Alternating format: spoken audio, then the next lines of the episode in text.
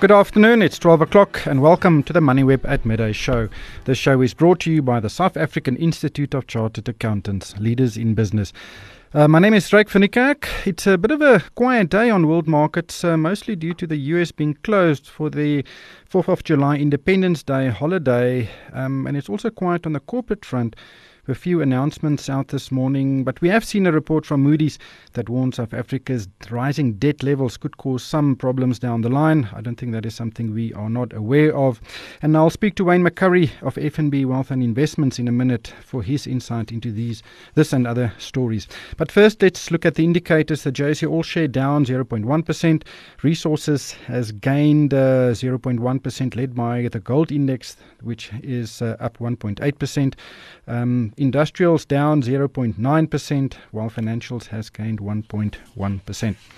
Let's look at in- international markets. The FTSE 100 down uh, nearly 0.2%, as uh, is the DAX down 0.2%. The CAC 40 is trading one, 0.1% higher. Earlier in Southeast Asia, the Nikkei lost a third of a percent. Shanghai and Hang Seng both lost nearly uh, 1%. Let's look at some individual shares. Kumba Iron Ore is trading 6.3% higher this morning. Anglo's up 4%. Old Mutual has gained 2.6%. And then Goldfields 2.4 and Capitec also bouncing back after yesterday's knock, uh, up 2.3% this morning. On uh, the shares that are not performing all that well, Netcare down 2.8%, Naspers has lost 2%, Billiton down uh, 1.8%, Woolies also down 0, uh, 1.8%. Let's look at the currency market. The rand is currently trading at 13 rand 70 against the US dollar, 18 rand and 8 cents against the pound, and 15 rand 93 against the euro. A Bitcoin costs 6,520 US dollars and uh, 93,369 um, thousand rand. Um, the R186 is is uh, currently trading at 8.77%. The gold price is $1,256. Brent crude $77.73. And platinum is trading at $840 an ounce. On the line is Wayne McCurrie of uh, FNB Wealth and Investments. Wayne, welcome to the show. A bit of a quiet day, but uh, that is expected. If the US is closed, everybody uh, closes down virtually. No, you're quite right there, Rick. If the big gorilla is sleeping there, the little the little ones can only run around a small amount. No, it, it definitely still dictates what happens the direction on global markets more so than anything else. Mm. In other words, volumes will be low. So any price movements today, you've got to treat with a little bit of circumspection simply because the volume won't be behind the market today. Yeah, absolutely. But we are seeing a bit of a mixed international uh, uh, market at the moment, um, especially in Southeast Asia. That did close um, lower. What what would drive the markets then today in the US's absence? Well, look, I mean, what's been driving markets for the last, let's say, probably the last couple of months, last three or four months, there are two issues. First of all, and the biggest by far, is that interest rates are rising globally specifically the long bond rate. So the US long bond went just above three, whereas a year or two ago it was 1.6%, and it's been rising consistently over this last while. That's the biggest single worry to financial markets now is that we've gone from a period of extremely low interest rates with massive excess liquidity into a period now where that liquidity has not disappeared, but the sheer volume is diminishing as interest rates go up and as central banks worldwide who bailed out the economy 10 years ago start pulling back their so-called quantitative easing. So in other words, the reduction in liquidity is watching share market. That's the first one and the biggest one. The second one, worry, is this whole Trump trade war, America first, tariffs on goods, possible tariffs on goods, possible retaliation by China or Canada or, or Europe or whoever else Trump wants to impose uh, import barriers on their goods. That's the second thing, and that's specifically worrying the eastern markets now. I mean, it worries this market so much there that two days ago the Chinese government injected liquidity to stop their currency from falling. They started buying their own currency in the market. So those are the two issues worrying worrying markets, and they are more fundamental, longer term things than just sort of almost day to day trade. Yeah, one is a very rational uh, reason for what we are seeing. And the other one is very irrational, and uh, yes, and they don't really. And I hope the other one, yeah, I hope the, I hope the second one just turns out to be a lot of hot gas and politics. Because if that truly does turn into something fundamental, the the world's economy will come crashing down around our ears. So we just hope that somehow sanity eventually prevails and that all of this is just politics, just hot air by and large. But we'll have to see. I hope I'm right in saying it just is hot air in politics, but you never know with unpredictable people what could actually happen. Or with politicians. Yeah, absolutely. Just yesterday, we saw Glencore down uh, more than 10%. Ooh, yes. They lost around 100 billion rand. hammered. And uh, that's for concerns of a, uh, about a possible uh, corruption and money laundering investigation from U.S. Yes. authorities. Uh, the share price still hasn't recovered, really. And uh, some no. commentators no. said that this may be overdone. What, what, are your views? Look, it could, look, inevitably, it probably is overdone. It doesn't mean it doesn't exist. And until the uncertainty is taken away, the share won't really settle. Eh? You need to knock your, they are, even if they are guilty of corruption, and who knows, I mean, we don't know yet, even if they are, they're not getting a 100 billion fine. You know, it will be less mm. than that. But the moment you get an uncertainty like this hanging over your head, and especially with the U.S. Uh, government agency investigating you, it will worry the share market enormously. I mean, at one stage, the share was down 15%. Yeah. So yeah, you just as a shareholder, you just don't want that to happen to you, and unfortunately, it's happened to Glencore shareholders. Yeah, we also see uh, Capitec rebounding after news yesterday mm. that, uh, well, unsubstantiated news that the Reserve Bank has asked the National Credit Credit Regulator to investigate Capitec's fee structure of one of their products. Uh, the share did bounce back, but it seems like you know it, it's two steps forward, uh, one step back. Uh, the share yeah, look, look, let's let's wait for the actual news. And, you know, and Capitec so far has been very, very good at responding to, let's say, Viceroy type of news, and we hope that they will come back to it.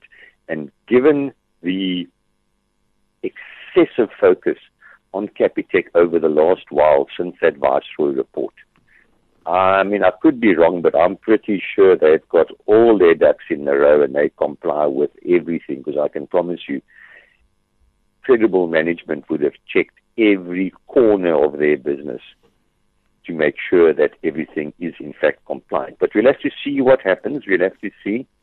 And to be honest, I think opportunities of a share price fall on something like this with Capitec is probably time to buy the share, to be honest. Yeah, it is. Uh, hasn't really recovered since the, the first Viceroy report earlier this year. Still down twenty percent over the last six months. Um, yeah, and and, it, and this is a growth company. I mean, it's doing extremely well. You know, I trust management, so we'll have to see whether that trust is justified. I think it's justified. You know, so far there's no indication that it's anything other than having faith in management and management's credibility and their ethics. But as we've learned with Steinhoff, you can be wrong. So mm. we hope nothing's wrong there, and we sincerely hope that this is an unsubstantiated rumor, and even if there is an investigation, that they will come out clean. Because as I said before, I'm pretty sure they've checked every corner of their business to make sure they are compliant. Yeah. Wayne Moody's released a report on South Africa late yesterday, uh, and it said uh, if the rand continues to weaken, we may struggle to raise funds uh, and to service foreign debt. Um, and that could lead to significant increases in interest rates. Um, it, it's not a new uh, warning. We know it's that this is the case. Yeah, uh, we know this is the case. But look, understand, it doesn't matter what your debt situation is. As long as you pay the right interest rate, you get money in. You just don't want that interest rate to be 20%. You want it to be 9% where it is now. And we will still attract capital. So despite the excess debt levels that government has got, we will still attract capital now. Now, government, I want to state this clearly, government is not in a catastrophic situation. It is in a difficult situation. In other words, it's not as though tomorrow the government's going to default and it's going to drown in debt and default on their debt. There's no way is going to happen tomorrow.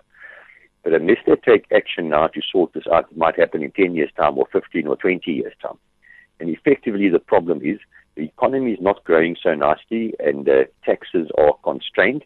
But that's cyclical. That will change at some stage. The, the country will grow nicely and the taxes will come in. The true problem sits on this external debt. In other words, Eskom. In other words, stuff that's not on their balance sheet that but that guaranteed it, and effectively they're going to pay it. Now, to, to sort Eskom and SAA out and all the other parastatals that are in difficulty, you probably, and I mean, pick a number, you probably need anywhere between 100 billion and 150 billion put into these organizations to sort them out because Eskom's not viable as it is now. It hasn't got enough capital. And neither is SAA and neither is name them all. Now, the good news in all of that is, is the government hasn't got that money. They can't tax the economy anymore because there's simply not any more tax to get out of the economy. So they are going to have to make a plan with some form of selling the assets or privatization or in, injection of uh, uh, um, other capital from other parties because they haven't got the capital to inject it. Now, the bad news is we're not going to get real action on this until the election. There's no way the government's going to make let's just call it privatization for want of a better word, but the injection of private capital into state-owned enterprises before the election next year. So unfortunately, this debt overhang on Eskom and others is going to sit with us for a little while until we get decisive action on it. No, we don't. You're not going to see unpopular decisions being made. No, you're not. Yeah, you're not. The R186 10-year bond, 8.77%. That has come down from recent highs of over 9%. Yeah. Uh, what are your views yes. there? we're actually buying it. You know, if you believe that South Africa is going to be a catastrophe, and if you believe that uh, land expropriation without compensation will cripple the economy, then don't buy it. But we don't think that's going to happen. And at 9% with inflation between 4 and 5, that's a good yield. You know, that's a nice, solid yield you get from bonds. And it's actually in relation to the past. And we all know we've gone through way worse situations in our economy in the past than what we're experiencing now, that sort of real yield's quite high and it's quite unusual. So we buy. Mm. Well, we'll have to leave it there. Thank you, Wayne. That was Wayne McCurrie of FNB Wealth and Investments. Unfortunately, that is all we have time for today. The show was brought to you by the South African Institute of Chartered Accountants, leaders in business. Numbers rule the world. Inflation, interest rates, petrol price. And when numbers change, you need to know how to respond especially when it comes to business. Partner with a chartered accountant and get far more than a numbers person.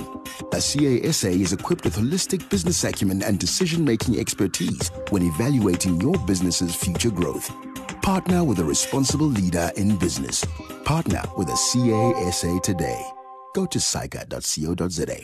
And that's it for this edition of the MoneyWeb at Midday Show. Thank you for tuning in.